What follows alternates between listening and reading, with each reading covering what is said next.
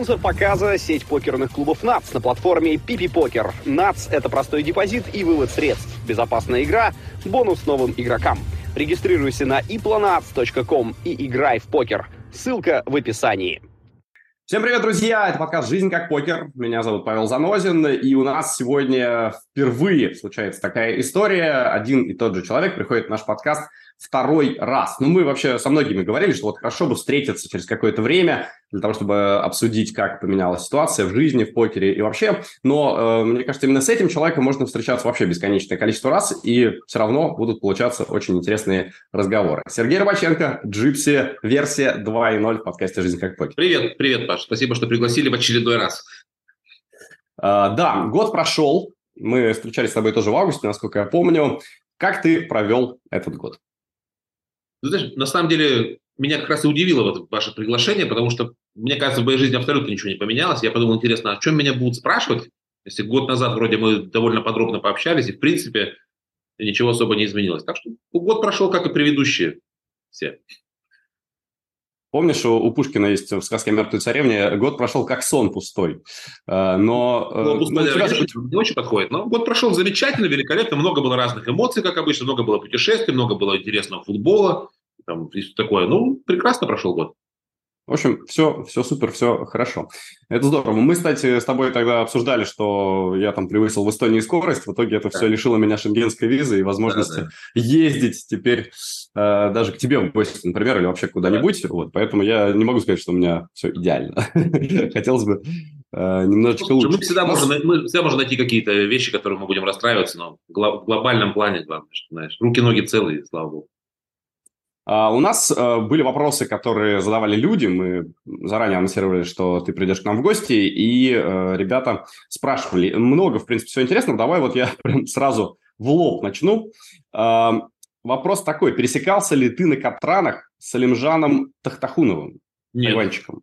Знаешь, меня часто на стримах этот вопрос задавали, не знаю почему, почему-то у людей есть такое мнение, что я каким-то образом вообще должен со всеми криминальными авторитетами обязательно пересекаться. Не знаю почему, особенно у американцев такое мнение. Но нет, ни разу в жизни, мне кажется, я его даже ни разу, ни разу в жизни не видел. Да, я с многими известными, ну, скажем так, крупными бизнесменами там и играл в покер, там, и, которые там, там в Forbes России там в топ-10 входили и так далее, но вот именно конкретно с этим человеком, который это озвучил, нет. Я, конечно, о нем наслышан, но ни разу не пересекался. А, мы с тобой так вскользь в том разговоре затронули, что, ну, были разные там люди у тебя тоже, когда вы в Golden Ring играли, ты сам играл. При этом а, как-то вот ну, ты настолько позитивный человек и не конфликтный, что говоришь, все было хорошо. Реально не было никаких ситуаций опасных э, в жизни? Знаешь, вот мне неприятно. Я понимаю, о чем ты спрашиваешь, потому что на самом деле я сам до того, когда попал, вот, скажем так, в этот э, круг и в эту игру, мне тоже казалось, что что-то вот это всегда связано с чем-то таким обязательно, что тебе там, не дай бог, там выиграешь у кого-то не того человека. Ну нет, вот все было абсолютно... Я себя делаю, что мы все, мы все люди в любом случае, да. Нам иногда кажется снизу, когда мы смотрим снизу вверх на каких-то людей, нам кажется, что они какие-то там боги, но нет, это точно такие же люди. Я ничем не отличаюсь. И вот да, мы разыграли крупные деньги, но не, не было никаких, ни одной ситуации, какая была бы, как ты говоришь, там опасная или что-то какие-то. И вообще вот ни разу за всю мою покерную жизнь я не столкнулся ни с каким криминалом. Как бы это странно ни звучало. Потрясающе.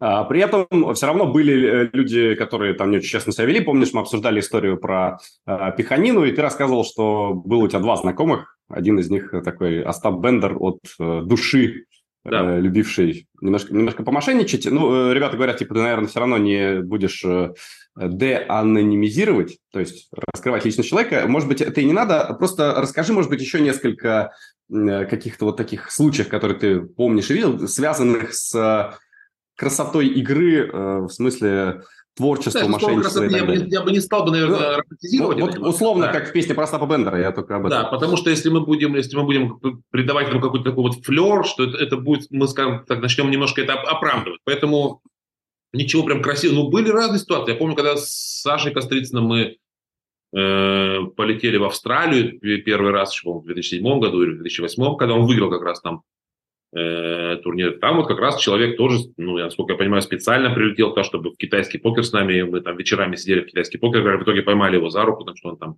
карты собирает там, ну, он пришел с бутылочкой вина там. Ну, вот, вот какие-то такие истории, да, они, конечно, бывали, но вот что-то прям такого, знаешь, что прям было интересно, и какая-то такая супер комбинация. Но я слышал про какие-то комбинации, когда люди специально подсылали к другим, к другим игрокам, это про крупные ставки речь.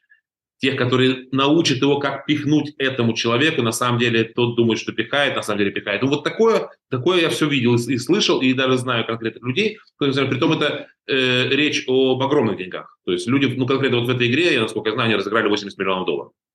Конкретно в этой игре, про которую я сейчас говорю. Ну, ну вот такое где-то что-то, что-то бывало. Ну, честно скажу, не знаю, не, не, не хочется этому вот придавать, опять же, повторюсь, да, какой-то вот такой романтический флер. Ну, глобально ты просто против этого и нисколько не хочешь с этим Ну, ты знаешь, я не могу даже сказать, что вот я, я, я вообще против любого мошенничества, в принципе. Я не, не хочу оправдывать этих людей, но и говорить, что вот я вот готов там клеймить позором. Ну, я считаю, что каждый живет, как считает нужным. Как я, не, не, я не хочу на, на себя надевать вот эту мантию судьи и судить людей.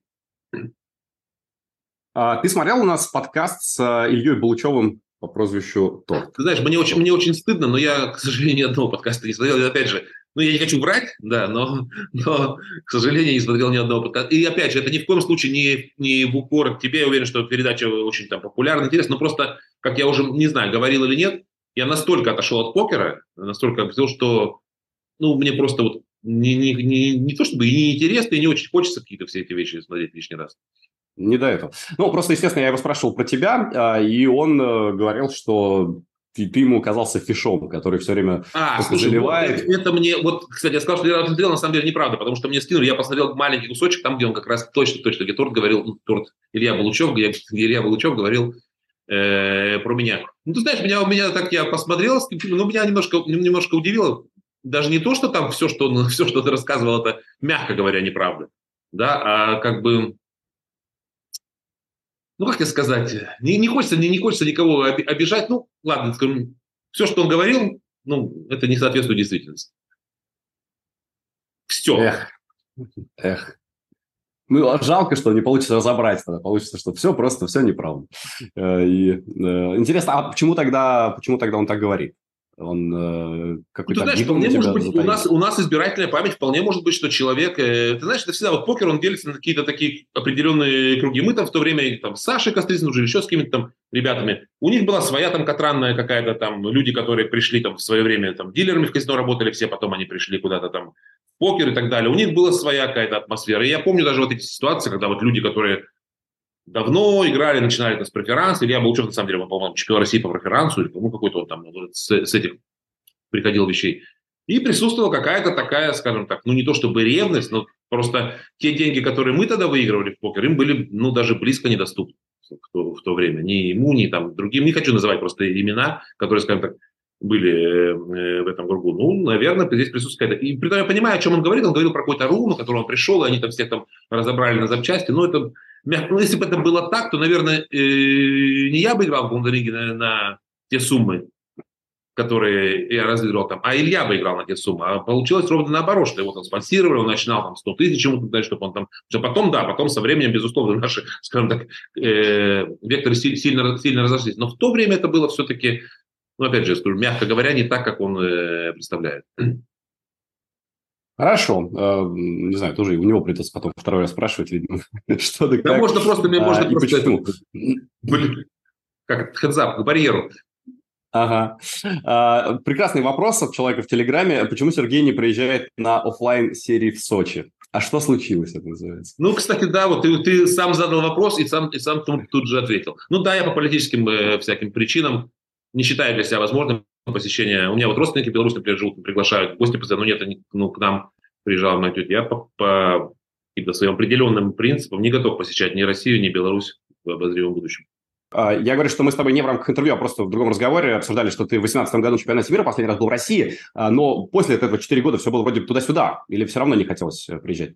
Нет, ты знаешь, ну, чемпионат, чемпионат мира в России все-таки большое событие. У меня не было прям вот принципиально позиции, что я ни за что ни, ни в коем случае не поеду в Россию. Ее и сейчас, в принципе, нет такой. Но скажем так, поводов, чтобы посетить э, Россию, становится все меньше и меньше. Во-первых, все друзья, за исключением, я повторяю постоянно, что Илья Городецкий, Илюшан, который, по-моему, единственный, кто остался из моих там, так, ну, людей близких в России, все остальные уже э, Россию покинули. То есть особых э, поводов не становится.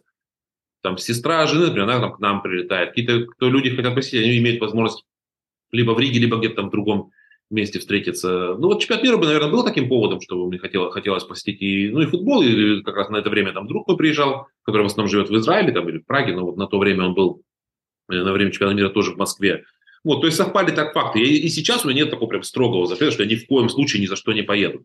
То есть, условно говоря, если бы я ездил по покерным сериям беспрерывно по всему миру, у меня бы не было такого, что нет, вот я любую посещу, но только вот в Сочи ни в коем, вот ни за что не поеду. Нет, такого, такого, конечно, нет. Просто я не вот сейчас в Барселоне будет серия, я туда не еду. Поэтому э, просто нет повода приехать. Ну, то есть тебе уже вообще не интересно играть и, в принципе, вся эта движуха? Ну, знаешь, я не могу сказать, что прям вот совсем... В этом году чуть-чуть интерес проснулся, потому что в этом году я в очередной раз поставил с Дэниелом Снегряну э, угу. пари, сайт-беты. И как-то вот, знаешь, так, то ли летом особо делать было нечего, чемпионаты футбольные не идут, ничего там, Булдон закончился, и как-то... И я последил, я подписался на, на PokerGo, посмотрел какие-то финалки, некоторые стал следить за турнирами, стал следить за игроками. То есть вот чуть-чуть вот этим летом во время ВСОПа у меня немножко так интерес э, проснулся. Но не настолько, чтобы все-таки вот самому приехать. Я готов сыграть-то, может быть, если буду проездом в городе, конечно, я могу сыграть, как в прошлом году мы путешествовали когда-то по Азии, там, во Вьетнаме я сыграл, сыграл э, турнир, в этом году, по-моему, было даже. А, да, это, это и зимой было, мы путешествовали по Азии, вот там Гонконг, Сингапур, и я узнал, что в Вьетнаме проходит серия какая-то, Asian Poker Tour, по-моему, мы заехали в Ханой, я сыграл там, по-моему, три или четыре турнира, мне, кстати, вот довольно понравилось, я только зашел э, в зал покерный во Вьетнаме, в Ханое, сел за стол, тут же подошли люди фотографироваться, тут же, как, знаешь, как бы, да, это было настолько, настолько, настолько удивительно, да, тут же я встретил своего знакомого, который я помню, э, в Майами как-то последний раз мы общались тоже на каком-то э, турнире, ну, как-то вот эта атмосфера немножко, да, так, я не то чтобы проникся, но я готов, готов поиграть, наверное, какие-то серии. Но это надо, чтобы совпало, чтобы было путешествие, и заодно там проходила серия. Да, потому что про ВСОП тоже хотел спросить, э, вдруг туда хотя бы появлялось желание, но ты, значит, следил на расстоянии за всем этим. В этом году да, но я для себя решил, что раз на следующий год... Я как раз вот сказал, что я на PokerGo посмотрел какие-то финалки, и там как раз первое, потому что я смотрел, это была финалка э, с турнира сеньоров, в котором в следующем году я буду иметь право участвовать. Вот, и она меня впечатлила честно скажу, вот я посмотрел финалку турнира сеньоров, кто не смотрел, посмотрите, пожалуйста. Я для себя вспомнил вот эти вот, э, там, не знаю, 2006-2007 год какие-то, когда вот там все турниры в Москве можно было выигрывать просто довольно-таки легко. И мне показалось, что сейчас играют даже еще хуже. По крайней мере. И вот, не, опять не то, что какие-то там обязательно деньги или что-то, но такое единственное, правда, вот сейчас э, э, так называемый президент Российской Федерации, он принял очередное Э, решение для своих граждан. И теперь, насколько я понимаю, со следующего года в США уже невозможно будет российским игрокам играть в плане того, что налоги будут забирать прямо на месте. Вот, к сожалению. Поэтому боюсь, что на следующий ВСОП, если это будет так, как есть, это буквально на днях было принято это решение о двойном налогообложении с недружественными странами. И если все так, как я понимаю, а скорее всего это так, то уже на следующем мы россиян вообще не увидим. Ну, вернее, они, могут, кто-то будет приезжать играть там, как обычно, сателлиты, либо кэш-игры, но вот турнирный покер для россиян будет закрыт. Потому что платить в кассе сразу отдавать 30% от возможного выигрыша, но это уже, это уже нет смысла играть. Очень невыгодно. А, да, я, кстати, хотел спросить, у тебя же э, в Латвии нет гражданства, только... Нет, у меня, у нас постоянное место жительства житель ЕС, но это паспорт остается российский. Ага, э, паспорт российский. А, нет а каких-то... Нет, чтобы получить паспорт. Поэтому вот э, а по всем вот налоговым делам, по всем Э, турниром, где ты едешь, ты все равно ты показываешь не, там, не ПМЖ свой, что, а ты предъявляешь mm-hmm. паспорт, естественно, да, и поэтому, к сожалению, это правило будет распространяться на нас тоже. А, тоже много говорили, расскажи из первых рук о том, что там пытаются иногда лишать вид на жительство, не продлевают вид на жительство, вот э, особенно в Прибалтике не было ли ну? Я, честно говоря, мне, ну, я таких случаев не знаю, там немножко другая тема, если скорее для людей, которые здесь уже даже родились и выросли в Латвии, то есть здесь большое количество людей, так называемых неграждан э, Латвии. Вот для них сейчас э, введено новое правило, что они должны сдать экзамен по латышскому языку, который мы как раз сдавали с Сашкой. Ну, да, кстати, да. Науч, науч, учил год назад как раз, да? Да, да, да. Вот как раз, на год назад на интервью, наверное, мы как раз в это время занимались, и где-то вот, наверное, мне кажется, летом или осенью мы как раз его и, и сдали, э, сдавали удачно, успешно. И вот получили, получили, соответственно, э, ПМЖ. Для людей, которые здесь прожили всю жизнь, вот, э, ну, я не знаю, в чем проблема, на самом деле, там, месяц-два позаниматься и сдать экзамен по языку. То есть это не очень сложно? Нет, это, мне кажется, это, это совсем не сложно. Ну, единственное, я понимаю, что, может быть, для пожилых людей, и которые действительно прожили здесь жизнь, вообще не, не говорят по-латышски, ну, такое вполне может быть. Да, возможно, это какой-то э, ну, какой-то такой квест, что все-таки, может быть, там с возрастом может тяжело все-таки. Но там, там такой уровень, а 2 это, в принципе, ну, достаточно базовый уровень. То есть не, не, там не то, что тебе нужно прям абсолютно в совершенстве владеть языком.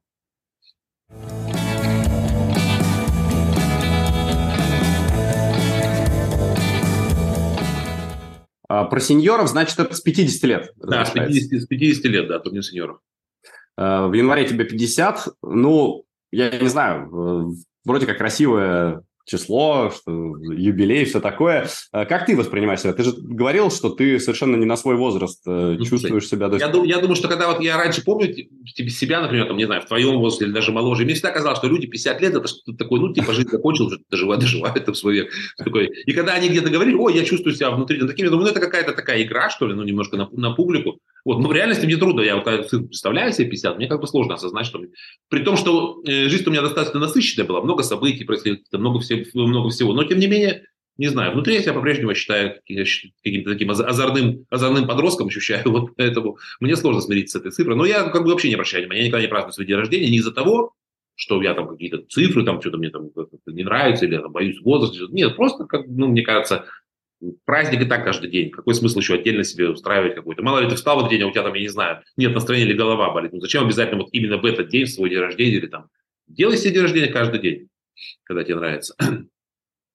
Ничего себе. Не, ну это крутой подход, конечно, да, но просто вроде как принято и приятно, что люди вспоминают там эти... Знаешь, я ни разу, я никогда не праздновал свой день рождения, никогда ни разу в жизни. А, нет, ну, мы, бывает из-за того, что с Ликой Герасимовой в один день у нас, бывает, что мы этот день просто какой-то ну, ресторан вместе идем, получается, вроде как можно сказать, что это празднование. Но на самом деле, но так, чтобы где-то там собирать гостей, отмечать. Ты знаешь, вот сегодня, сейчас такая насыщенная жизнь, мы и вчера, и позавчера были как раз на юбилеях у, у людей, ну, у друзей здесь в Латвии. Позавчера был там у одного, ну, как раз тренера, кстати, одного из топовых тренеров по покеру, по МТТ. Э, были на юбилее. И вчера там, там тоже у одного друга э, на юбилее. Вот я смотрю, люди так это организовывают, такое прям большое мероприятие, снимают какие-то дома, там какие-то группы выступают музыкальные, там все вот это так. Я думаю, не знаю, не, ну не, не, не, не мой вариант, короче. А, я, кстати, был недавно на одном юбилее, 50-летие было у Александра Денисова, э, еще одного гостя нашего подкаста, с которым ты тоже, наверное, знаком. Ну, мне, он мне буквально, вы знаете, перед тем, как мы с тобой созвонились, он мне написал буквально за 10 минут до этого. Спросил, ага. Сегодня ФШ играет, как сыграют? Понятно. Вот, но у него был юбилей классный, кстати. Там э, было очень много всяких тоже артистов и... Не, сомнев... не э, сомневаюсь, не сомневаюсь. Выступающих. А еще там был фокусник, который показывал с картами совершенно удивительные вещи. Я, честно говоря, думал, что, ну, типа, я же понимаю прекрасно, что фокусов не бывает, что не существует никакого волшебства. Но там что-то невероятное человек творил. Ты знаешь, Паша, у меня было такое же точное ощущение, когда мы были на... Это был не юбилей, а был празднование команды Джокер Тим, по-моему. Вот они там были все потеристы, все такое. Они тоже пригласили тогда фокусника, и действительно на меня он произвел впечатление. Потому что одно дело, когда ты где-то там, не знаю, на какого-нибудь там... Какой самый известный фокусник? Я уже забыл фамилии все. Дэвид Копперфильд. Вот, Дэвид Копперфильд. Когда ты идешь на шоу Дэвида Копперфилда, например, там в Лас-Вегасе, да, и там, там машины исчезают сцены, еще что-то такое происходит. Но это как бы, не знаю, у тебя ощущение, что ты где-то немножко далеко, и вот где-то где тебя тут обманули. Но когда он стоит тут перед тобой и совершает такие довольно прикольные вещи, да, он, я помню, у Илюшана, по-моему, часы снял, он не заметил Илюшан. Не знаю, потом он ему отдал их или нет, но это просто я видел. Вот поэтому это прикольно, да. На меня тоже произвело впечатление. Меня шокировало, а, он э, там ну, с картами делал какие-то манипуляции, в общем, вроде как очевидно, была обычная колода, я потом проверил, э, вылетела из нее карта, двойка треф. Он говорит, слушай, а я сейчас, вот, когда делал у себя в гримерке, то же самое, у меня тоже вылетел двойка треф, и я ее сфотографировал. Он открывает телефон, и у него в телефоне последняя фотография, Твойка трэп. Просто как это, как это возможно, непонятно. Ну, да, ладно, в общем, было круто. А, короче, 15 января для тебя пройдет так же, как и 14 и как там сегодняшний Ну, к сожалению, не совсем так, потому что не то, чтобы к сожалению, конечно, нет, но у нас просто традиция сейчас с женой, что мы на ее день рождения, вот у нее скоро 5 сентября день рождения, и на мой день рождения мы просто летаем куда-нибудь в страну, где есть очень хороший там трехзвездный мишленовский ресторан, и ходим в этот ресторан. Ну, заранее бронируем, там, за полгода и так далее. Вот. Поэтому не могу сказать, что он пройдет как обычно, но то, что я не праздную, не собираю никаких друзей, ну да, мы с женой, с женой вдвоем мы в ресторан сходим. Так, э, давай про мишленовские рестораны. Жутко интересно. Я э, в своей жизни не был ни в трехзвездочном, ни в двухзвездочном, только с одной звездой, по-моему, был. Так что, вот расскажи, про три звезды говорят, что это, значит, э, повод именно в это место поехать специально только для того, чтобы пойти в этот Ну, мы ровно ресторан. так и делаем.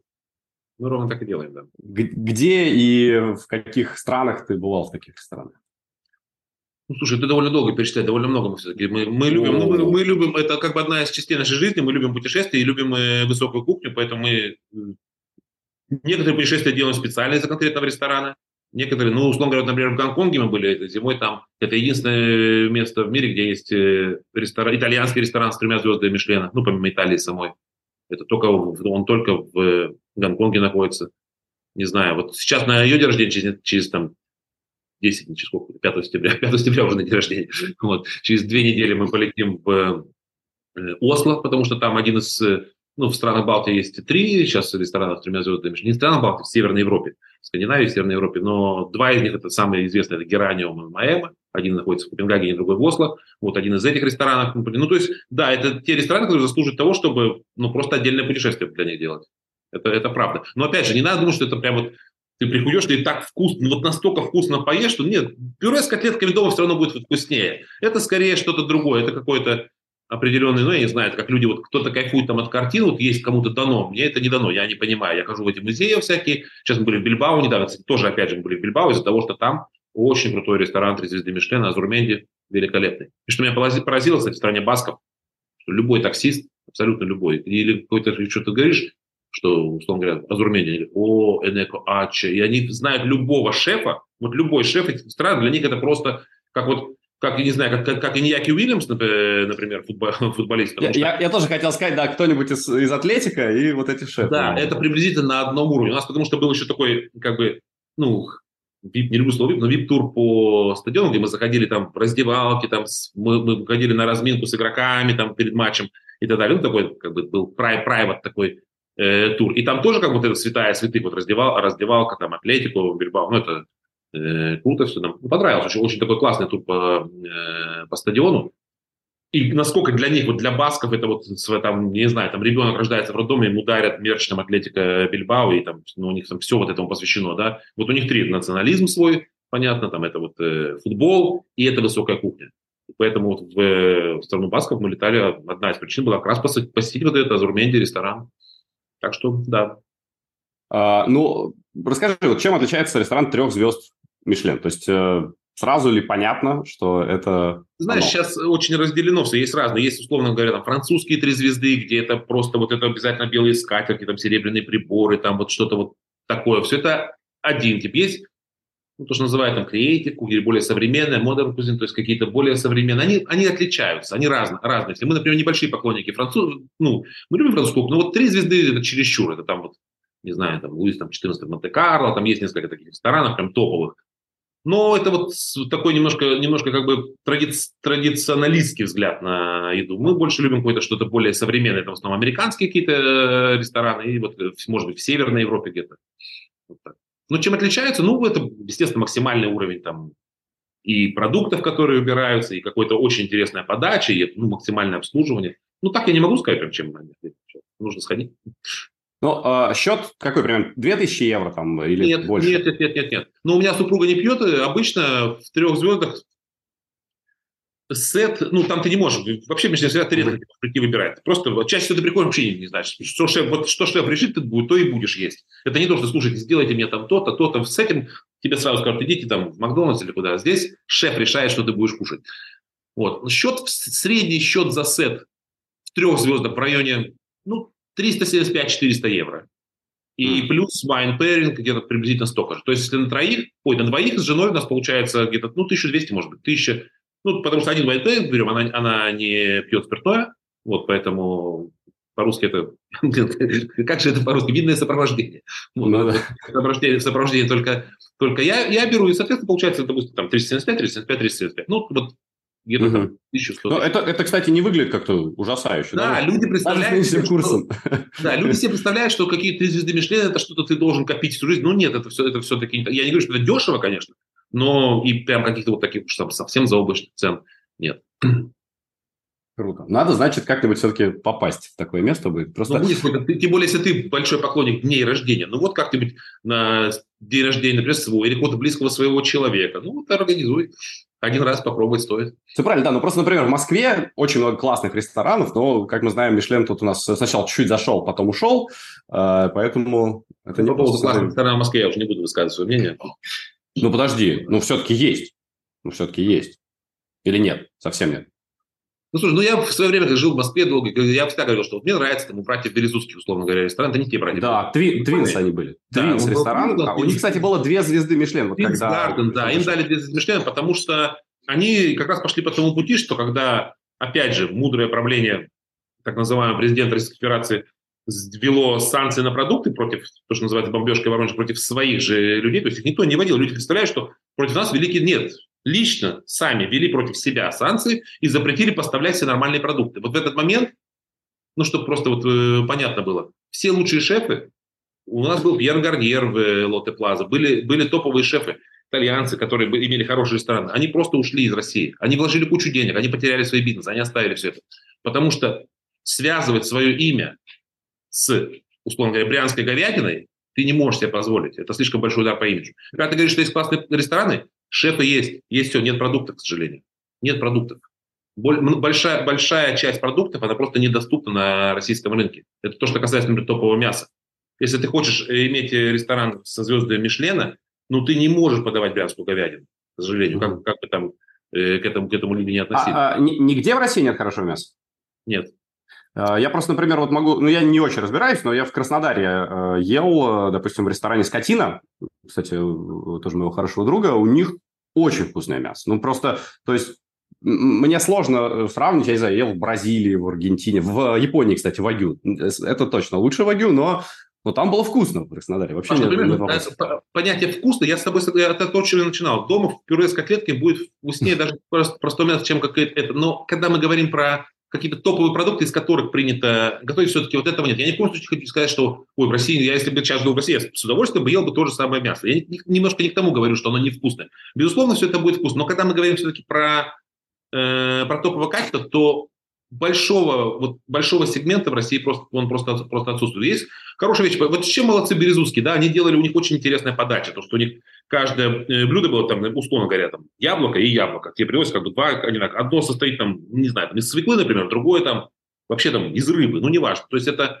с виду два одинаковых продукта, которые абсолютно разные по вкусу. И учитывая, что они братья-близнецы, они пытались показать им сам, что если мы выглядим, там, условно говоря, одинаково, внутри мы вполне может быть... Ну, то есть сама концепция, она заслуживает двух звезд Мишлена. В этом, в этом смысле Мишлена. Не в том, что ты вкусное пюре с котлетами съешь, а в том, что это, будет, это какое-то в этом это есть... искусство. Да, искусство... Это, это, это... Поэтому они молодцы. Приготовление они, еды. Они не подавали никакой там, у них не было там на никакой... они делали там свой гарден у них был, почему они потом и назвались Twins Garden, и они на основе своих выращенных продуктов. Да, это заслуживает звезд, они, они молодцы, прекрасные. Есть куча талантливых людей.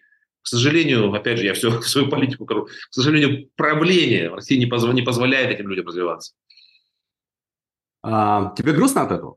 Да, мне это очень грустно. Я честно скажу. Потому что меня многие называют русофобом или еще что такое. Я считаю, что... Я не люблю слово «патриот», но я считаю, что я, у меня все друзья из России, да, я считаю, что русские люди очень талантливые, что ну, короче, если коротко говорить, на мой взгляд, э, вот это огромное количество молодых талантливых людей, они заслуживают гораздо, гораздо большего и гораздо лучшего управления и заслуживают того, чтобы у них была возможность э, свой потенциал реализовывать. Поэтому, мне кажется, в этом, да, мне грустно от этого.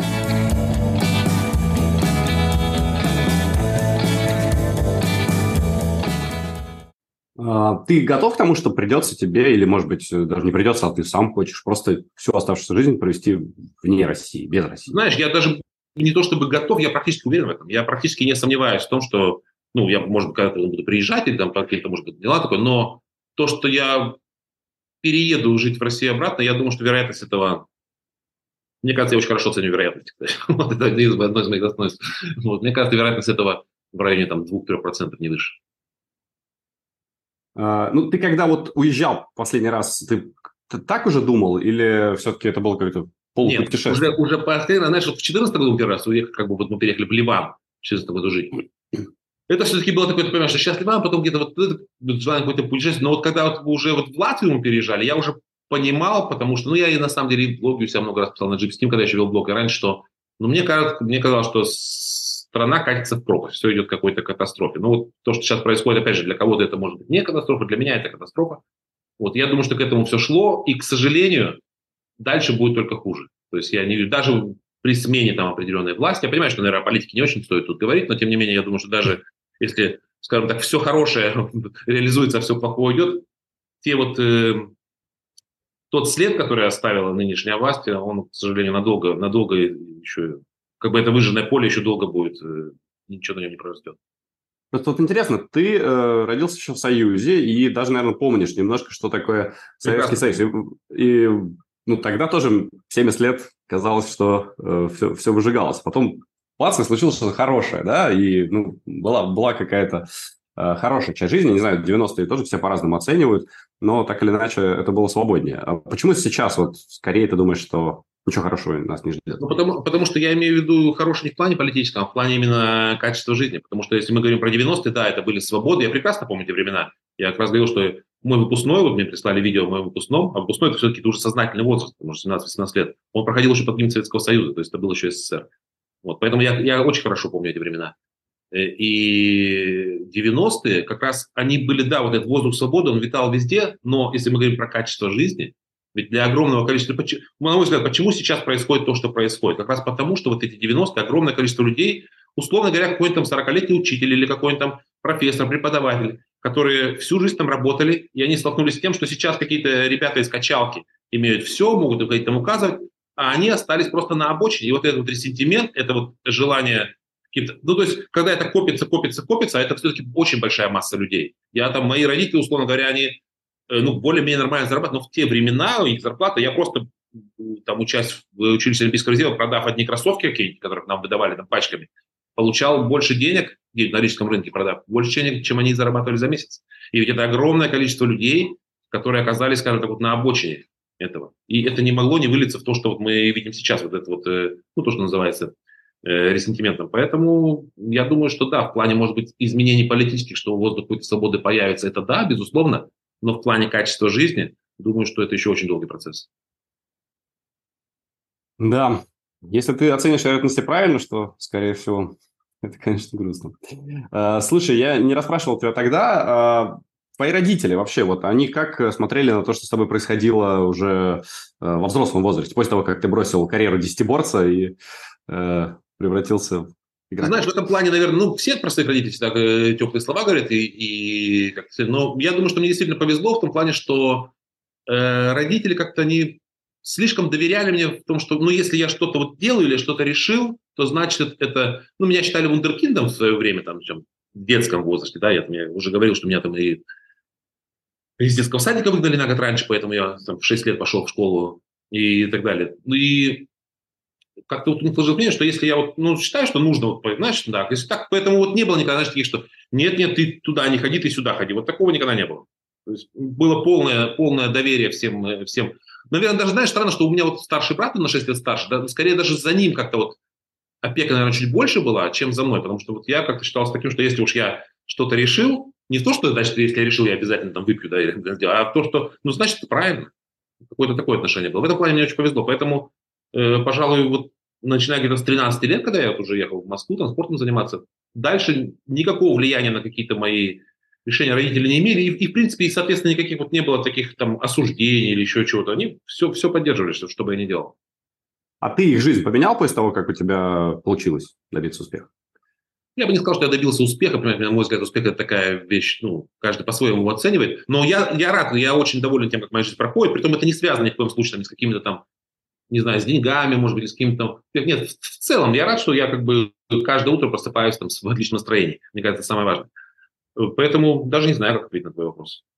Ну, то есть э, они э, живы, они нет, у меня все, папа умер, и вот мама умерла буквально уже после нашего прошлого интервью, вот в, августе прошлого года. Так что а, ну, они, они жили там же, где вот ты родился? Да, или... да, да, в Северодвинске всю жизнь. Серьезно? Всю жизнь да, в Северодвинске? Да, да, и ты знаешь, никогда не было, мама прилетала постоянно, когда мы жили в Ливане, она прилетала в Ливан, там, здесь в Риге была, где-то я отправлял там с братом куда-нибудь, там, не знаю, на Бали, там они путешествовали. Ну, короче, вот как-то она путешествовала, да, там я ну, старался поддерживать, чтобы у нее качество жизни было но это было абсолютно бесполезно, потому что я старался каждый месяц, например, переводить какие-то деньги, но я знал, что она никогда не позволит себе купить, что вот эта вот советская закалка, знаешь, меня очень это, ну, грубое слово, бессила, но я не понимаю, ну как можно, я говорю, мама, ты понимаешь, что это, ну нет смысла это откладывать, что ну нет, пусть у меня лучше на черные деньги, это там вот, вот, вот так вот все, то есть Она сама, то есть если я вот там сам что-то куплю и там какую-то вот поездку, это одно дело. А вот так просто помогать материально абсолютно бессмысленно, потому что она ни в коем случае не стала бы тратить больше денег, чем она ну, привыкла в своей жизни тратить. Северодвинск. Слушай, расскажи, как это вообще? Я не представляю себе это место. Я э, был много где в России, в разных там странных местах, но... Вот это не мудрено, потому что Северодвинск долгое время был закрытым городом, когда я там родился и когда жил, это был закрытый город. Притом, на самом деле, качество жизни это было... Я все время стараюсь измерять такими научными понятиями, как качество жизни. Было достаточно высоким, э, может быть, соизмеримо с Москвой или даже выше, скорее всего, в то время. Ну, потому что это хорошие зарплаты, как любой закрытый город. Условно говоря, находится рядом с Архангельском, всего лишь 35 километров но в то время зарплаты были чуть ли не в два раза выше, чем на Архангельске. Это закрытый город, все подводные лодки, которые когда я послышал, они все построены там. Всякие комсомольцы, которые тянули, Курские, там еще что-то, вот это все, это все Северодвинск. Вот поэтому это был очень закрытый город. Даже близкие родственники не могли к нам туда приехать никогда. То есть там, если ты есть только автобус, его останавливают, пропускная система, автоматчики, заходят, у каждого паспорт, проверка. Ну, все вот, вот, вот до такой степени. То есть просто съездить в Архангельск обратно, ты должен пройти вот при въезде вот такие вот проверки. Вот. Потом в 90-е годы, когда эта вдруг он стал, соответственно, открытым городом, при, при все эти секретности исчезли, и качество жизни, ну или уровень жизни стал приблизительно как, как во всех депрессивных городах. А родители занимались как раз... Э, Отец работал, да, дозиметристом. Там, в принципе, есть один такой большой, огромный завод, вот этот вот «Звездочка» он называется, такое вот название короче, который вот всеми этими подводными да, занимается. И, в принципе, весь город каким-то образом, в принципе, с, ним, э, с ними связан. Да, так что, так что, в принципе, и поэтому сейчас, когда, ну вот, э, был период, когда при власти, как я поставлю, так называемом президенте Российской Федерации, э, на ВПК стали больше денег тратиться, то Писаринск это неплохо, там довольно высокие цены на жилье, более-менее как бы, ну, потому что когда это все необходимо, когда военная промышленность становится нужна, город живет чуть получше. Сейчас, по-моему, там потихоньку начинается все опять умирание. Ну, наверное, когда ты переехал в Москву, для тебя это было просто шоком, потому что другое, другой масштаб, абсолютно да, другой масштаб. Да, конечно, безусловно. безусловно это было это был такой один из, знаешь, вот как в жизни есть какие-то этапы, вот, вот, вот, после, до, и, до и после, да, вот это, конечно, один из таких основных этапов, мне кажется, очень сильно меня повлияло. Знаете, меня даже больше всего поразило, как это ни странно, не, не там масштаб Москвы, не какие-то вот эти все вещи. Потому что, опять же, это 87 год, это еще не те времена, когда там какие-то казино, там что-то такое. Это нет еще иномарок на улице, да, это все еще немного, немножко не то. Когда ты выходишь на улицу, ловишь машину, останавливается скорая помню, или автобус огромный, например, да, и он тебя довезет куда нужно. Вот такое было это время, немножко другое. Но поразило, поразило, скорее всего, даже не какие-то вот эти, что-то там, luxury какие-то в Москве, а новые друзья. Ты знаешь, я, я вот какой-то момент, я помню, как я ощутил, что я как будто попал вот в, э, в другой мир. Если в Северодвинске все равно это, ну да, я там в спорт, там спорт, все, все равно была компания как бы хорошая, но тем не менее все равно где-то кто-то там, не знаю, идет там, не знаю, клей кто-то идет там, не знаю, какие-то окна бить ко мне, еще что. Ну вот какая-то вот такая атмосфера, как, то в Москве, я помню, ну как будто вот абсолютно в другую среду. Я думаю, что это прям вот очень, очень на меня ну, повлияло на мое как бы, ну, будущее.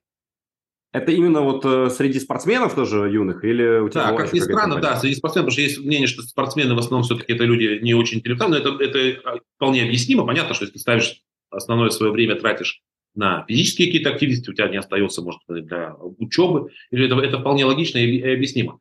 Но все-таки в 13 лет там как бы собирались э, люди, естественно, не знаю, как так получилось, но вот именно я даже сейчас с кем-то там из ребят поддерживаю отношения, вот, ну все они как-то, вот я помню по Северодвинску, да, вот я знаю своих э, одноклассников, Большинства из них нет живых уже. Мне 50 лет, 49 лет. Большинства из моих одноклассников нет живых. Кто-то по зонам, кто-то скурился, кто-то в автокатастрофе. Ну, что-то вот такое, да, многие, кто-то спился. Вот. По Москве, кого, кого я знаю, все, с кем я общался, друзья какие-то все, они, ну, я не скажу, что прям обязательно какого-то грандиозного успеха добились, но это, скажем так, э, люди, ну, чью жизнь можно назвать уда- удавшейся. То есть разница была колоссальная, вот именно в, в окружении. И я уже в 13 лет ее сразу ощущал и сразу осознавал. Когда ты первый раз поехал за границу? Знаешь, довольно странный был выезд. Э, знаешь, это вот как выезд за границу, думаю, что это такое, что ты вот для меня, по крайней мере, было. Потому что я все время был, ну, знаешь, в России люди делись там славянофилы, условно говоря, и западники. Вот и всегда, это всю жизнь так было. Это на самом деле это не, не мое мнение, это абсолютное разделение, 80 на 20 приблизительно, оно всегда было, начиная там с Петра Первого. То есть даже люди, которые, мы кажется, нам какими-то, условно говоря, были там против там, Советского Союза, ну, я не знаю, какой-нибудь Солженицын, например, да, вот его можно назвать там диссидент, все такое, но он все-таки был славянофил. по всем там. Вот. И я всегда вот с детства я чувствовал себя вот этим западником. И для меня что-то такое, я смотрел эти фильмы какие-то там, не знаю, там «Мираж, Мираж», как они называют, что где показывают там Америку, Запад, меня всегда как-то это манило. И, соответственно, выезд за границу должен был быть чем-то таким. Но это произошло настолько обыденно, что я был в гостях у родственников в Гродно, и мы просто на какой-то старой разбитой машине выехали в Белосток. Вот. Ну, то есть, вот даже неудобно вспоминать это вот первое посещение. Ну, тогда. Это Польша. Польша. А? Да, Польша. Белосток – это Польша, да. Угу. Я как раз был позавчера на, вот опять же, на одном из юбилеев, там был покерист, он сказал, что ну, сейчас я сам белорус, многие белорусы сейчас живут в Польше. Там как раз несколько человек было из Беларуси, которые живут в Польше. И он говорит, я живу в Белостоке. И я вот в этот момент вспомнил, что Белосток – это же… Откуда мне это название знакомо? Я вспомнил, что это как раз вот мое, мое первое посещение за границей. Это на какой-то там старенькой условной Мазде, э, вот просто переехать через эту вот обычную границу и оказаться вот Вроде ты, знаешь, казалось, что это что-то, должны быть салюты, красная дорожка, что-то. Вот, наконец, я увижу. А вот произошло это все так достаточно обыденно. Ну, Польша это еще же тоже соцлагерь, а вот если говорить о, о серьезной какой-то поездке куда-то. Опять же, в то время, знаешь, первая, по-моему, была это Египет, наверное, на какой-то такой пляжный вот Потом был Кипр, что уже было так чуть-чуть там по лучше. То есть вот такого, знаешь, что ты вот жил-жил в Советском Союзе, а потом вдруг взял и прилетел в Нью-Йорк, вот, вот такого не было. Угу. Просто интересно, как у тебя же любовь к путешествиям, э, она появилась уже в сознательном возрасте, потому что до этого просто не было, наверное, никаких ну, возможностей. Наверное, да. Как вот это возникает? Потому что у меня, например, с детства, меня просто родители возили с собой, и я понял, что очень классно смотреть на разные точки мира, с разными людьми общаться, разные языки учить. А как у тебя? Знаешь, наверное, все-таки это, опять же, со спортом связано, потому что легкая атлетика такой вид спорта, когда зимой тебе все равно надо тренироваться. В манеже, конечно, можно, но если ты десятиборец, диск манежа ты не пометаешь, или копье, например, да. Вот. И поэтому все равно нужны какие-то... И мы всю зиму проводили на сборах. Это Туркмения, это Узбекистан, в основном среднеазиатские республики, как их называли, где э, зимой отличные условия для тренировок. Ну, плюс соревнования там проходили по всей, по всей там, территории Советского Союза. Поэтому уже в то время, начиная с 13 лет, мне приходилось довольно много ездить. Причем часто это было поездами. Ну, понятно, что в Чарджоу, там тогда Чарджоу назывался, сейчас, по-моему, называется Туркмени, Туркменебат, как-то так. Туда, конечно, самолетами, а если где-нибудь там не так далеко, там, по там Смоленск, или ну, или там даже подальше, Запорожье, по даже поездом уехать. Вот, это, это поезда. Поэтому много, как-то вот, не знаю, мне нравилось, мне нравилось в поездах путешествовать, мне как-то, вот, э, не знаю, это, это схватило.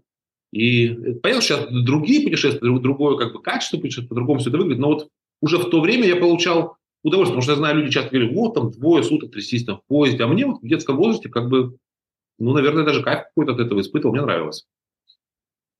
А сейчас ты можешь сказать, что ты был уже везде, где хотел побывать? Не, я думаю, что никогда такое сказать не, не смогу, потому что слишком много на планете интересных. интересных. Я очень много где был, естественно, да. Вот позавчера мы проводили передачу, там был, я сам про себя задавал вопрос про все семь континентов, которые действительно все семь континентов посетил. Но нет, да много, еще очень много, еще очень много мест, где есть трехзвездные рестораны, в которых мы еще не были. Ну, только рестораны, что ли? Или все-таки ну, нет, нет, конечно, нет, конечно, я шучу. Нет, ну, ну, много-много еще на самом деле. Единственное, что там некоторые места, которые я хотел посетить, во-первых, ну, по разным причинам невозможно это сделать, да. Ну, меня интересуют какие-то вещи. Я, например, с удовольствием посетил бы там в Саудовской Аравии там несколько, там, тут же Мек, Мекку там. Э, вот. Но это просто, ну, нельзя сделать. Там есть какие-то вещи, где-то слишком сложно в плане того, что от тебя требуют слишком много, там, не знаю, чтобы к тебе был представлен гид, что только с ним можешь выходить в город, там, ну, не знаю, например, Северная Корея. Ну, интересно же посмотреть, вот так, если задуматься. Но вот, Я считаю, что это было бы мега а, а просто вот окунуться в эту жизнь хотя бы на несколько минут, это супер интересно, да? Но по разным причинам мы не можем это сделать. Надеюсь, что когда будет такая возможность. И таких мест довольно много, в которые даже тот же там, я не знаю, Бутан, довольно интересная страна, но где там сложности со всяким там с гидом, который там на, за полгода бронирует, который с тобой, ты только с ним можешь выходить, все такое. Ну, не очень, не очень комфортный отдых. Но тоже очень много интересных мест на планете. Если выбирать какое-то самое крутое путешествие в твоей жизни, что бы ты вспомнил?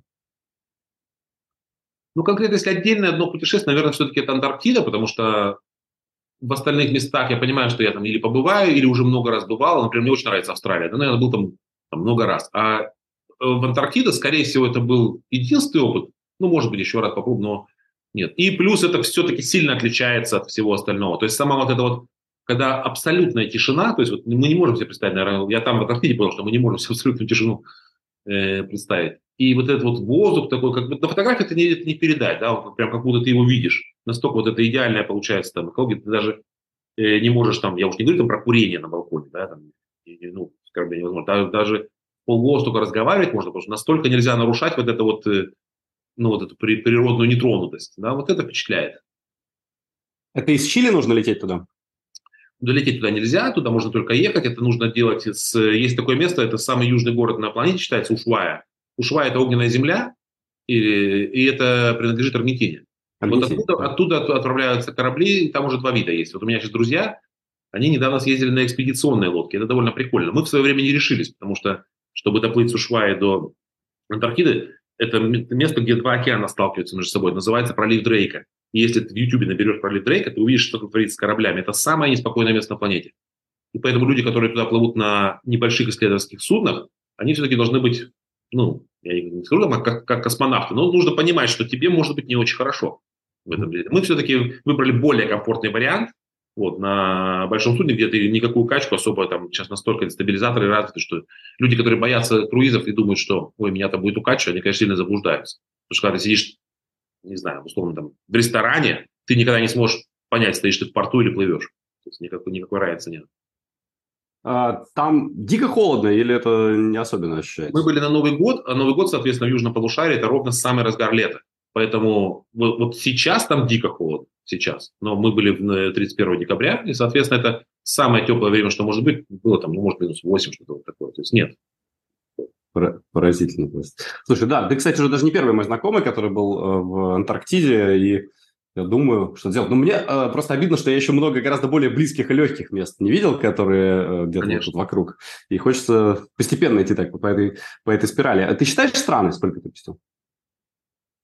Мы как-то скачали программку такая на приложение какое-то. Я там поотмечал, что, ну, я честно скажу, не помню. Но я думаю, что что-то в районе 80. Я точно не могу сказать. Вышали. У меня 51. Я, я, 51 я прям считаю. Это, это, это, это, слушай, ну это... И в этом, по этому показателю ты однозначно входишь в, там, даже не в 1%, а в одну десятую процента жителей планеты. Ну, наверное, да. Хотя нет, нет соревнований никакого, просто мне самому интересно обязательно весь, весь мир посетить, и это было бы... Ну, весь, к сожалению, не получится по, по, по разным политическим причинам, весь, наверное, не выйдет. Слушай, ну, жизнь-то длинная, кто знает, ну, да, может согласен, быть, согласен. всякое... всякое И она еще удлиняется с каждым годом. Ну, в том плане, что технологии позволяют нам рассчитывать на более долгую жизнь.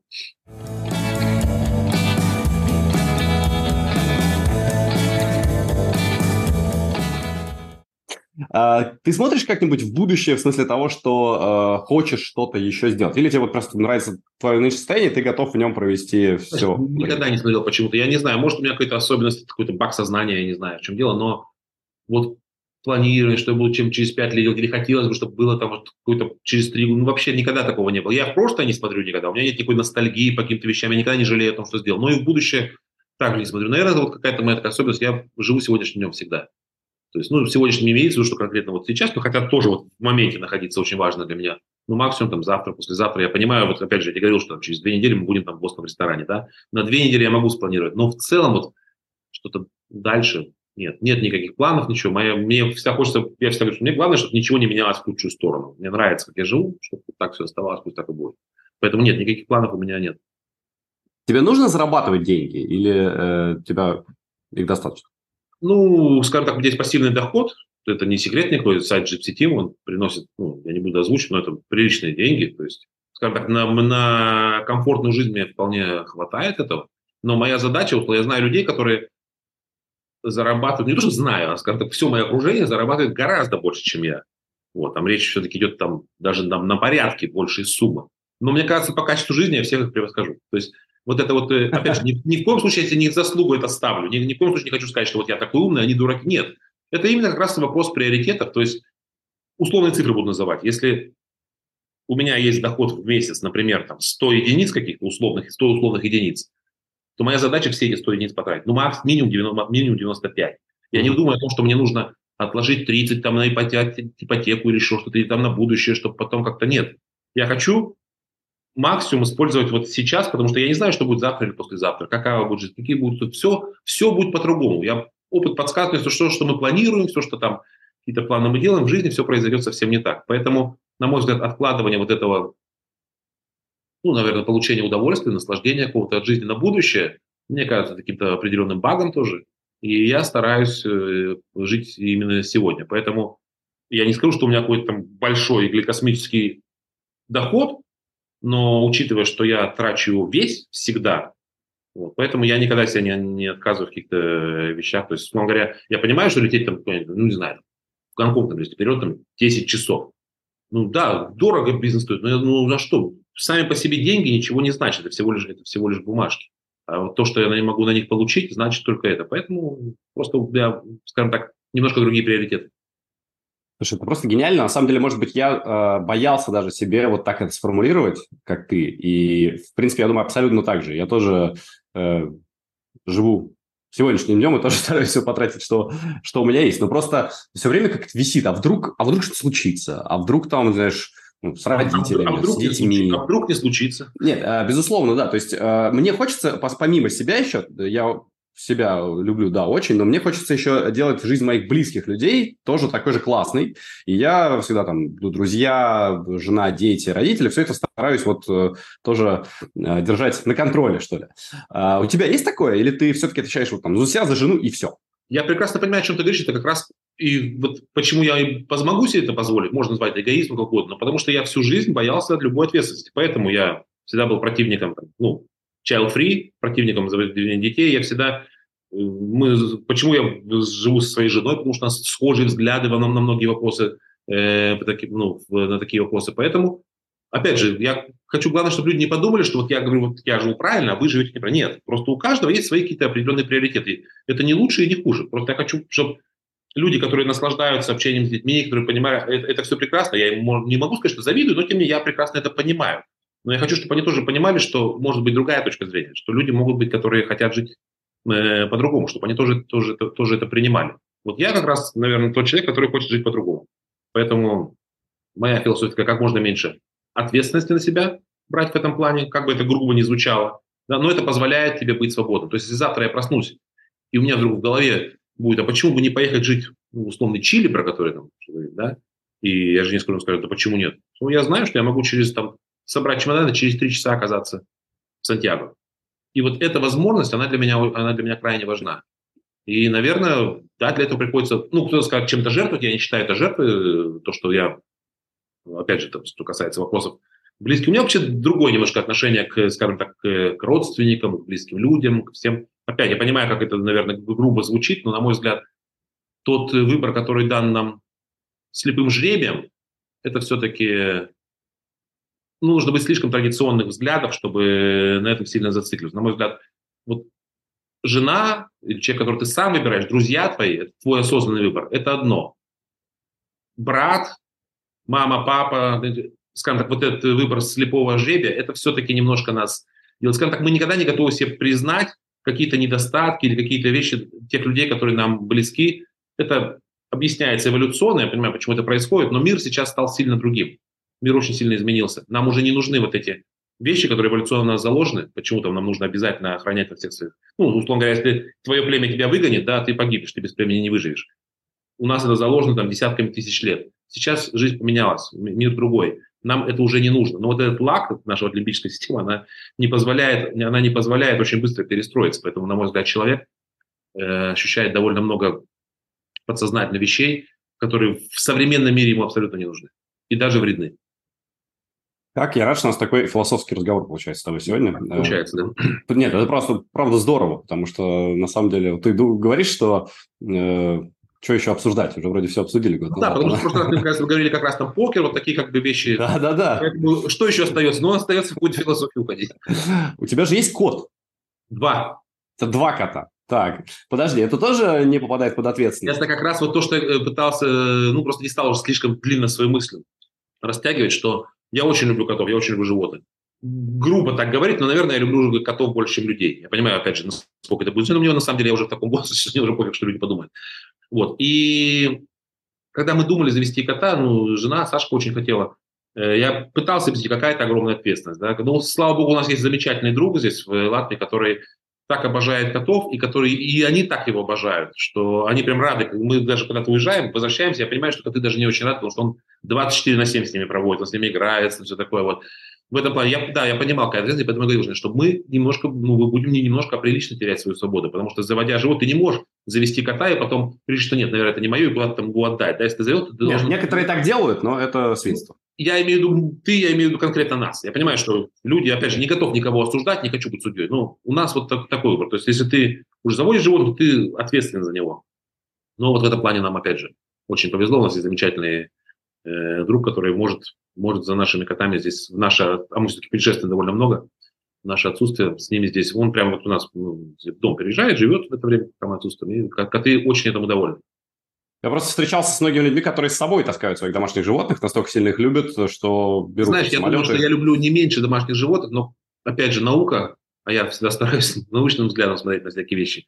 Собак с собой таскать нормально, кошки все-таки территориальные животные, для них очень важна территория. Поэтому э, если вы не хотите животное подвергать стрессу, я понимаю, что есть безвыходные ситуации, да, надо где-то водить, ничего страшного, и кажется, что нормально, но тем не менее, все-таки, если вы этот вопрос попробуете изучить немножко с научной точки зрения, все-таки для кота своя территория – это прям очень важно. Подвергать животное стрессу, ну, я бы без особой необходимости не советовал. Э, наверное, котов еще любишь, потому что они тоже свободные. Э, именно, именно. Вот эта вот преданность собачья. Я люблю собак, конечно, тоже очень, да. Но вот эта вот преданность собака все-таки, ну, собаки стайные животные, нужно понимать, в чем разница. Собаки стайные животные, коты все-таки индивидуальные. В этом, в этом э, большая разница. И поэтому это все прекрасно. Я вижу людей у нас, ну, в Латвии вообще все с животными живут. В ветеринарах, мне кажется, больше, чем больше, чем больниц. И э, когда я вижу собак, я тоже умиляюсь, конечно, мне очень нравится. Я к другу прилетаю, там в Израиле у него собачка маленькая совсем. Э, тоже я там с ней, э, она при меня очень любит сразу на колени ложиться, там спит у меня все время. И э, я люблю, но вот это вот преданность, мне нравится в котах то, что, как сказать, я знаю, что если мы вышли за порог и уехали, они не будут страдать. То есть им вообще пофиг. Мы вернемся мы или нет, им вообще никакого дела до этого нет. Будет другой человек, они с ним хорошо. Третий например, покормят, и все хорошо. Они сами себе. Вот для меня это как бы, пожалуй, является определяющим. Да. То есть а... я знаю, что, что животное не будет, не будет как бы мучиться из-за того, что мы там куда-то уехали. И ты тоже. Или будешь? Мы, мы скучаем, мы скучаем. Вот, видишь, все-таки есть тебе что-то... Есть, что-то нет. Я не робот, естественно, не надо представлять меня как бездушные машины. Я, кстати, наоборот, может показаться странно, но я достаточно сентиментальный человек. Вот, то есть э, я даже считаю каким-то недостатком своим определенным. Но, но нет, у меня, естественно, есть эмоции. Конечно, я по, по котам я очень скучаю. А, тебе приходилось в жизни сталкиваться с предательством? Я отвечу нет, не потому что, но в том понимании, в котором ты задаешь вопрос, как люди представляют. Я просто вообще считаю, что предательство не существует. Я не понимаю значения этого термина. На мой взгляд, люди, которые вот эти все там нож в спину, там вот я ему так, а он так, на мой взгляд, все, что не происходит, это реальность. Это то, что как мир устроен. Если нас что-то не устраивает, мы считаем предательством, это просто наш мозг не готов с этой реальностью, как бы не готов ее воспринимать. Ну, слушай, ну, слова Аршавина, да, ваши, ваши ожидания, ваши проблемы, как бы они там, опять же, в моменте бы не звучали, на мой взгляд, они несут довольно-таки глубокий смысл в себе. Они гениальны, я, я их тоже часто очень повторяю, но а, это если мы говорим о ситуации в вакууме, а предательство я имею в виду, ну, допустим, друг который был там твоей поддержкой, опорой и э, в какой-то момент... В жизни всякое бывает, но опять же, вот происходит, ну, условно, приведу условный пример. Я спонсирую человека на дорогие игры. Он играет от меня, потом я узнаю, что он подошел к моему другу, потому что нашел кому подойти, к Саше Кострицыну, который там честнейший человек вообще, и предложил, давай я тебе солю условно миллион долларов, а мы их попилим пополам, потому что все равно деньги джипси. К примеру. Ну, некрасивая, на мой взгляд, ситуация. Ну да, я, мы договариваем, я договариваюсь, что все, мы с тобой расходим в финансовом плане. После этого, когда там через много-много лет он мне там звонит по какому-то вопросу, я с ним прекрасно общаюсь. Mm. Это, то есть, как то тебе есть сказать? Ты не, не, не держишь обиду, в смысле? Ну, не то чтобы даже обиду. Я понимаю прекрасно, люди разные. У меня наверняка тоже куча каких-то других вопросов, которые важны для других людей будут. Не так. Я делаю для себя вывод, что вот, условно говоря, финансовых дел с этим человеком я вести не буду. Какие-то. Но mm-hmm. это он вполне может быть человек замечательный в каких-то других вопросах. Для меня нет такого, знаешь, повысил из-за какой-то одной причины ярлык, и все, этого человека для тебя не существует. Мы все-таки, ну, мы многогранные существа, у нас есть какие-то, ты можешь быть прекрасным там родителем, не знаю, любить животных, еще что-то, но в то же время там, э, я не знаю, жену сбивать или какие-то другие. Ну, то есть нельзя все мешать в одну кучу. Поэтому нет, я не понимаю, что такое предательство. Предательство – это то, что наши ожидания не совпали, мои ожидания не совпали с тем, что я ожидал от этого человека. Но это не его проблема, он такой, какой есть. Реальность вот такова. Вот в реальности, в реальном мире этот человек хотел заработать денег вот таким-таким способом. Проблема во мне, что я ожидал, что он таким не будет. Ну, соответственно, я эту проблему у себя убираю, я больше с ним такие дела не веду. Но вот как предательство я не готов это воспринимать.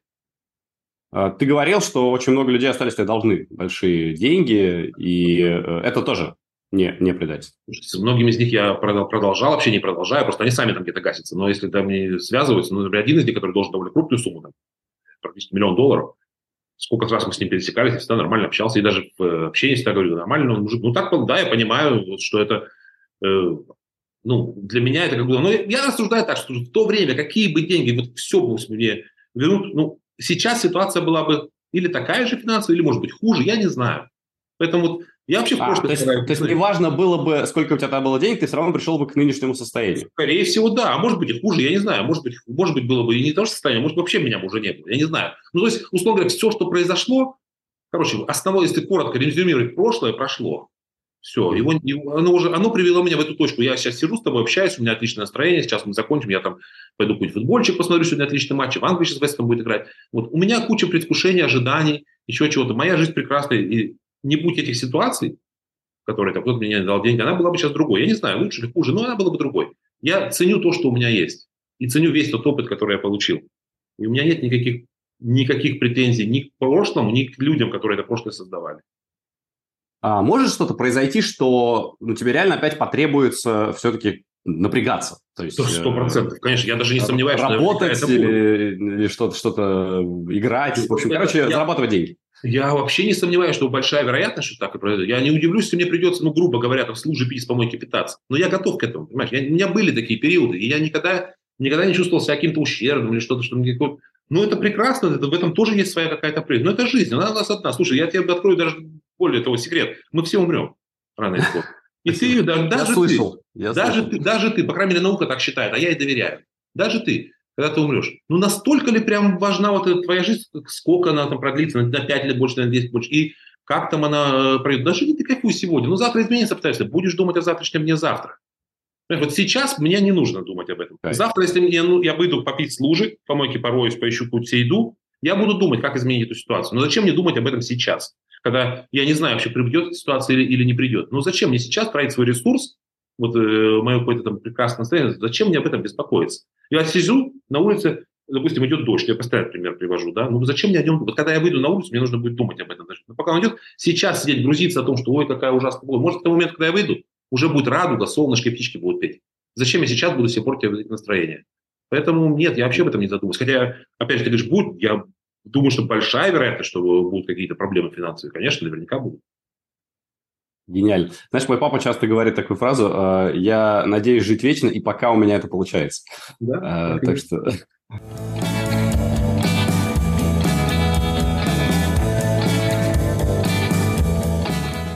Слушай, э, удивительно, сейчас мне подсказывают, э, у нас с тобой в э, нашей игре в ITC было 49, да, 49 баллов ты набрал? Да. Тебе 49 лет, и у нас сейчас 49-й подкаст с тобой. А, какое смотри какое. Ага, какое-то удивительное совпадение. Давай искать какую-то какую, какую связь.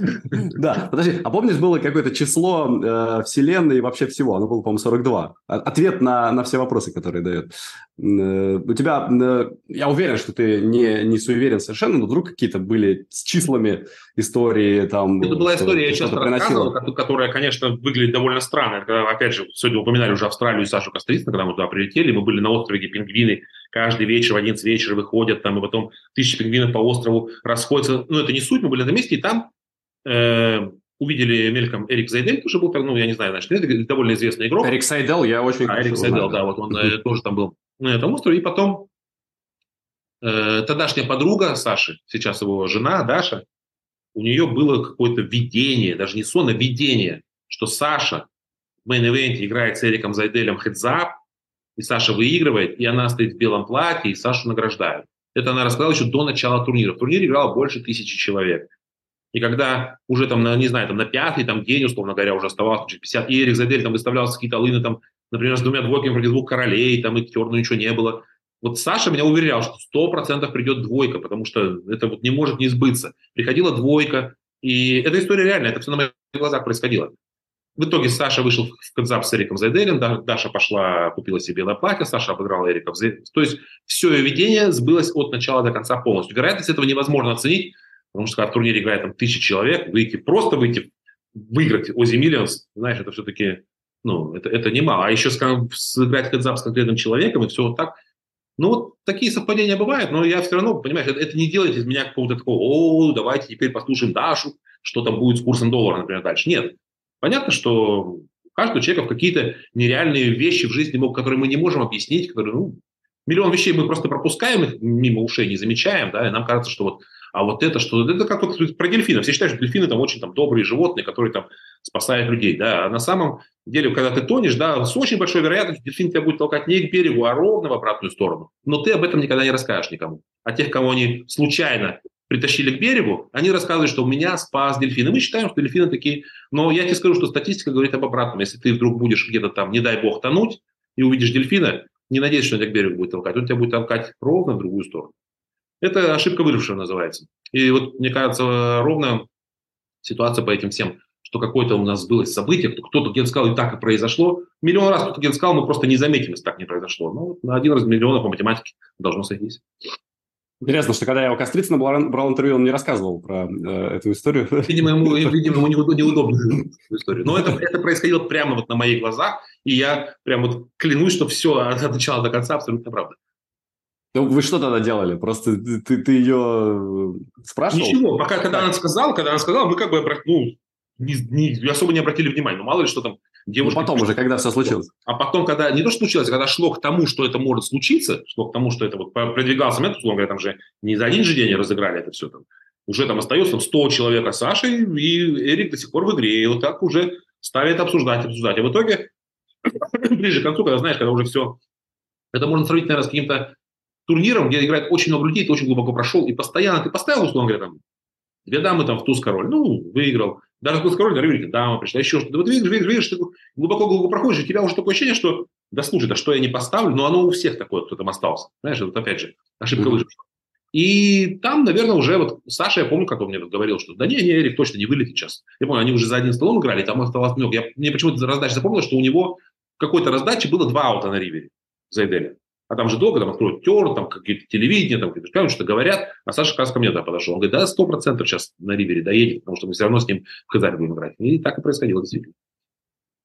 А почему Сайдела, я в последнее время вспоминал и э, вообще его хорошо знаю, э, вышла книга э, в прошлом году Марии Конниковой, такая писательница покеристка, да, вот он ее учил как раз играть в покер, и она в итоге дошла даже до, ну, до приличного уровня, играет сейчас там на больших турнирах.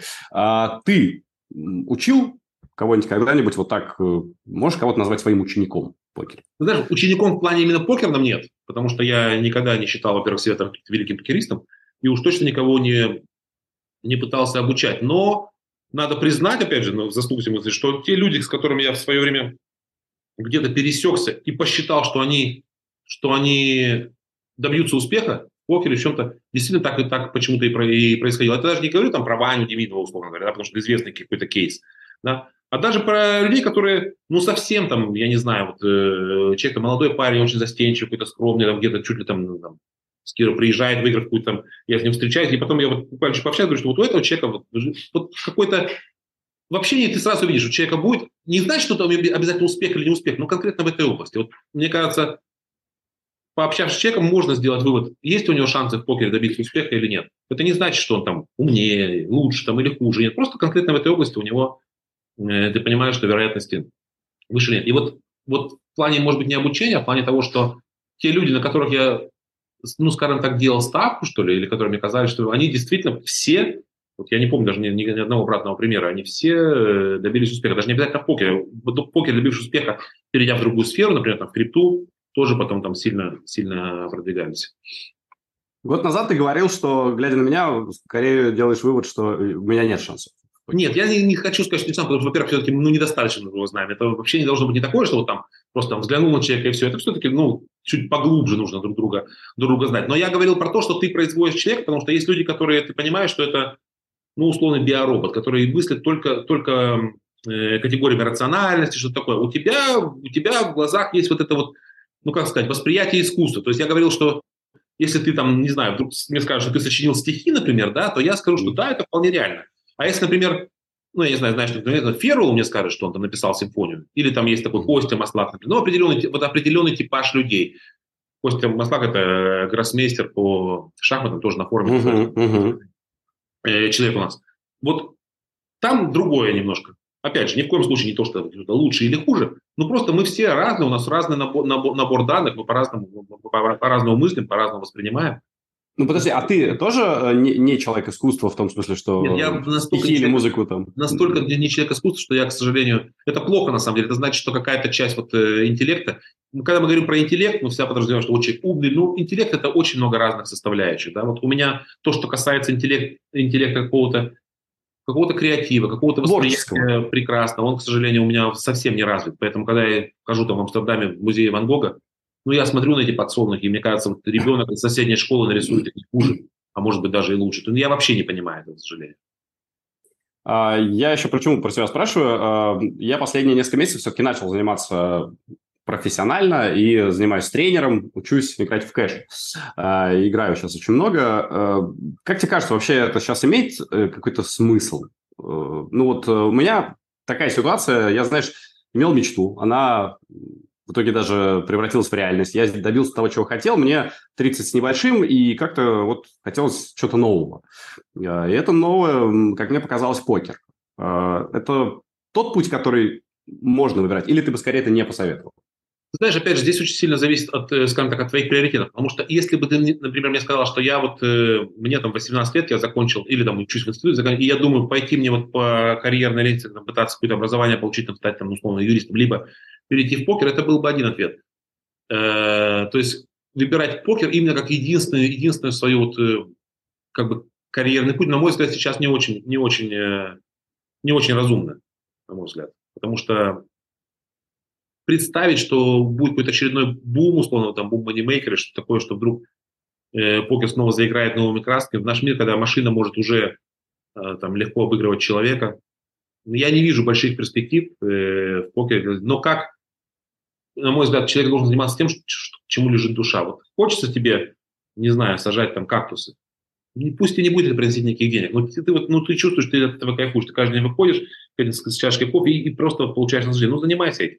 Вот то же самое я могу про покер сказать. В плане, и опять же, в плане вот какой-то там карьеры и денег, на мой взгляд, это все-таки не то, что нельзя. Конечно, можно. Конечно, можно где-то пробиться, конечно, можно заработать. Но это нисходящий тренд. То есть я думаю, что пик все-таки покера пройден.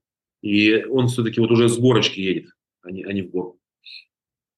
Вообще иногда кажется, что после пандемии опять какой-то бум в офлайне, по крайней мере, начался. Да, там это, на СОПе рекорды по количеству по людей. По сравнению с тем, что происходит, да, бум, бум определенно сейчас присутствует. Но в СОПе я связываю это все-таки с тем, что, опять же, с пандемией это связано, но вот эти вот то, что называется вертолетными деньгами, да, когда есть разные маркеры, когда, условно говоря, у людей в банках находится или где-то там в акциях одна сумма денег, и когда она вдруг большая часть находится под подушкой, условно под подушкой, да, кэш на руках и так далее. И когда эта сумма очень сильно выросла, а в США так произошло, опять же, СОП – это все-таки только США. Мы видим, там представители разных стран приезжают, но тем не менее, это решает только, только э, количество людей, все это все только американцами набирается. И когда э, находится вот в загашниках, в кубышках у людей вдруг слишком гораздо больше денег, чем было два года назад, это выливается в то, что люди там в казино больше играют, люди больше там, делают какие-то рисковые вложения, покер как одно из них. Поэтому здесь, на мой взгляд, есть объективные причины, но надежда на то, что это будет продолжаться и дальше, но, по крайней мере, каких-то таких серьезных причин для этого пока не видно. Ну, вот, э, интересно, я тоже никогда раньше не задумывался. Мой тренер э, мне говорит, что, смотри, сейчас лето, мертвый сезон, вообще даже не, не стоит напрягаться, а к декабрю ты должен играть очень хорошо, потому что именно декабрь и январь – это супер-супер время, когда надо зарабатывать. Все получают годовые бонусы, он говорит, да. идут их тратить. Я, я не думал вообще, что это зависит. Мне казалось, что ну, как бы человек, если любит играть в покер, он просто играет, когда, когда придется, а не... Понимаешь, но деньги-то выигрываются все-таки. Датам. Деньги выигрываются не у тех, кто любит играть в покер и играет, как ты, профессионально. Да, деньги выигрываются у тех, кто раз в три, в четыре, там, три-четыре раза в год заходит иногда, когда у него появились какие-то лишние деньги. Ну, в среднем, они, они как бы спонсируют всю эту индустрию. Да, поэтому, конечно, он прав абсолютно. Круто. Ну, тем не менее, я все-таки попытаюсь. Мне, знаешь, очень интересно. Конечно, я, что я только про это говорю, что если действительно тебе... доставляет удовольствие. Вот, э, что, что, наверное, у тебя уже может быть не так, а я прям кайфую от процесса игры э, очень много. И, и вживую, конечно, но живут тяжелее. Я не знаю, как тебе. У меня в онлайне как будто, ну, я не очень устаю. А вживую от длительности, от того, что еще общение с людьми постоянно э, как будто выхолачивают. И я вот думал, как люди играют эти длиннющие турниры по по. Знаешь, я, я вот сейчас точно так же думаю про себя, хотя я помню времена, когда я на ВСОП играл каждый день, на по 12, да больше там, по 15 часов ежедневно, и это не было какой-то какой проблемой. Но сейчас даже вот, ну, то, что во Вьетнаме я там попробовал поиграть немножко, я понимаю, что просто вот сейчас сесть и просидеть за столом даже там 8 часов, например, да, когда ты ну да, хорошо, что там есть интернет, ты можешь там хотя бы заставками за кем-то следить, да, или с кем-то общаться. Но тем не менее, все равно это как 8 часов как будто из своей жизни как бы немножко убираются. Сейчас мне трудно себя представить уже вот гриндящим офлайн. Слушай, да, проставки и будем заканчивать. А, ты же ставишь по-прежнему регулярно на все подряд. Да. Теннис, футбол. А, расскажи какую-нибудь вот крутейшую ставку за, за всю свою жизнь, э, такое, чтобы все удивились, потому что наверняка у тебя и здесь есть какая-то Нет, ну, ставки где-то нет такого, что какой-то крутейший. Когда все это начиналось, что ну, я опять же на стримах рассказал, когда только начиналось все это, и когда букмекерские конторы, которые только появлялись, они, конечно, были еще тогда ну, совсем слабыми. Тогда, как и в покере, знаешь, когда-то деревья были большими, да, и девушки были гораздо красивее, чем сейчас. И ставки были вообще дармовые. И, и я вижу, что что-то, что-то по поводу девушек хотел добавить. Но... Я, хотел, я хотел сказать крас, красивее, а не красивее. Красивее, да, безусловно, красивее. Вот. Так, о чем я вообще говорил? А, о ставках. Вот, и в то время э, в Архангельске, да, в Архангельске была контора, называлась, даже до сих пор помню название, плюс-минус and cashmans, то есть это какая-то типа филиал какой-то ирландской конторы. Но, естественно, они просто там делали вид, что филиал, а коэффициенты определяли сами. И они были настолько кривые, что иногда доходило до абсурда. И вот я помню прекрасно 94 год, Ролан Гарос, и они взяли всех лидеров по рейтингу, дали им коэффициенты, условно говоря, Пит Сампрос, там, Андреа Гаси, там, Джим Курье и там какой-то вот такой список, на всех расставили коэффициент. И была другая, и категория любой другой 1 к 70 ставка, э, коэффициент. А это все-таки грунт. Условно говоря, у Сампроса вообще нет шансов выиграть, хотя у него был самый низкий коэффициент. Ну, потому что просто на грунте он э, не может и так далее. Ну, то есть вот до, до такого было. И я, естественно, там собирал все, что мог, поставил на 1 к 70. И вот это было одно из, может быть, не то чтобы даже в деньгах, а именно как, как эмоционально, потому что там, по-моему, в, четвертьфин... в четвертьфиналах уже оставалось типа 4 на 4, в полуфиналах типа 2 на 2, ну, то есть 2 моих и 2 не моих. Вот, а коэффициент 1 к 70. Mm-hmm. И в финал вышел э, Джим Курье, который был один из лидеров тогда мирового тенниса, он был как в категории вот этих, был. И вышел Серхи Бругейра, никому тогда неизвестный, хотя я на него как раз очень рассчитывал испанец, как сейчас принято говорить, там, земляные черви, вот эти, которые на грунте могут там все что угодно. И это был там, сумасшедший финал, там, мой проигрывал 2-1, сравнял там в решающем сете с брейком, ну, короче, выиграл мой чувак турнир, и я помню, как я пришел, они мне говорят, ну, слушай, ну, коэффициент потом изменилось, давайте там один к 30, 30, там что-то какими-то адвокатами, ну, там еще какие-то были, там, время еще лишалось, знаешь, какие-то там подвязки, там кто-то кому-то там стрелки, короче, привезли мне там вот реально два мешка, два мешка вот таких огромных. Ну, в то время, знаешь, инфляция еще была большая. Не, вот это запомнилось. То есть ты выиграл что-то там нереальное? Да, я просто очень много поставил с, с коэффициентом 1 к 70. Вот, соответственно, вот это много, я увеличил. Ну, условно говоря, поставил дом, получил 70 домов, вот так скажем. Ну, Фантастика. Ну, не, такого, не такого размера было, но, опять же, тут дело не в деньгах. Дело в том, что именно вот как, запом... как вот запоминающаяся ставка, это, пожалуй, вот Потому что запоминаются обычно какие-то бэтбиты, знаешь, когда там твоя команда ведет 3-0. Ну, да, вот если, если бы этот парень проиграл у тебя все-таки в финале, вот это бы... Проиграл, понимаешь, все равно, когда ставишь 1 к 70, ты понимаешь, что в 69 случаях ты должен проиграть. Ну, там коэффициент, конечно, неправильный был, но все равно, все равно ты не фаворит на этой ставке. Проиграть А то, что вот все-таки это было так, и не просто, знаешь, там, на, или наоборот, легко выиграл, а именно, что это были такие качели, там, решающий сет, решающий сет он проиграл там 1-3. Ну, вот, вот, вот так вот. Я помню, эмоционально, я вообще человек не эмоциональный а, особо но, ну, скажем так, у меня нет какого-то волнения, когда я там блефую там или еще что-то. То есть мне, ну, банально мне пофиг. Но там я помню, как я прям вот переживал. Класс. Коэффициент 70. Наверное, если говорить об одиночной ставке, это вообще... И они закрылись. Они, они выплатили мне деньги, и, и, и, и, которые, и которые... Какие молодцы. Молодцы, Чест, да. Но в то время, ребята. видишь, все-таки там немножко по-другому все это решалось. Сейчас, ну, наверное, могли, могли тебя просто убить, и все, и не закрываться. Да, могли, вполне могли, Так что хорошо, что так закончил. А, в прошлый раз, когда мы говорили, а, ты э, задал в конце вопрос э, Веа, э, ты его спросил, почему он до сих пор там, где он Мне стыдно есть. за этот вопрос, что ты его повторяешь, потому что мне потом сказали, что Виа давно да. живет где-то там.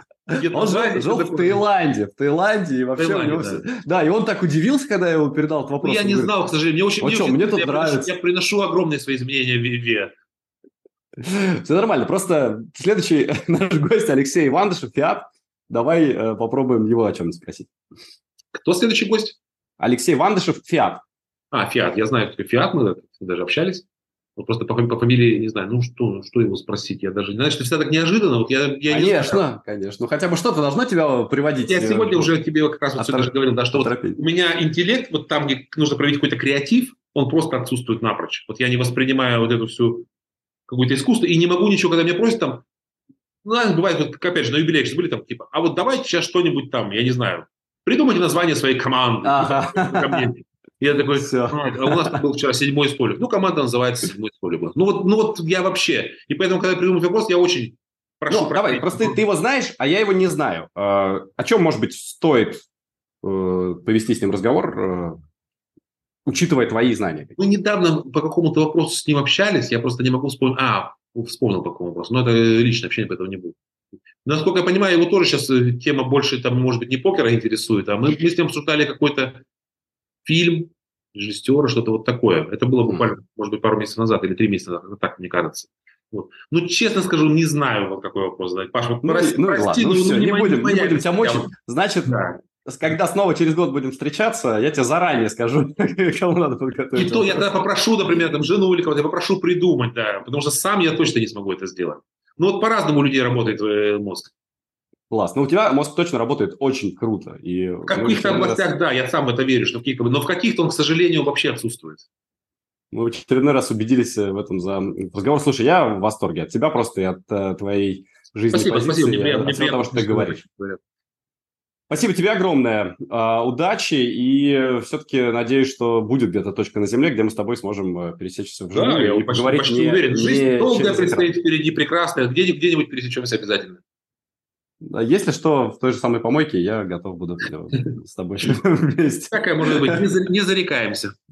Спасибо огромное, друзья. Если понравилось, обязательно поставьте лайк этому видео, подпишитесь на наш канал. Э, Сергею Джипси Рыбаченко огромное спасибо. А с вами увидимся в следующем выпуске подкаста «Жизнь как покер». Пока. Всем пока.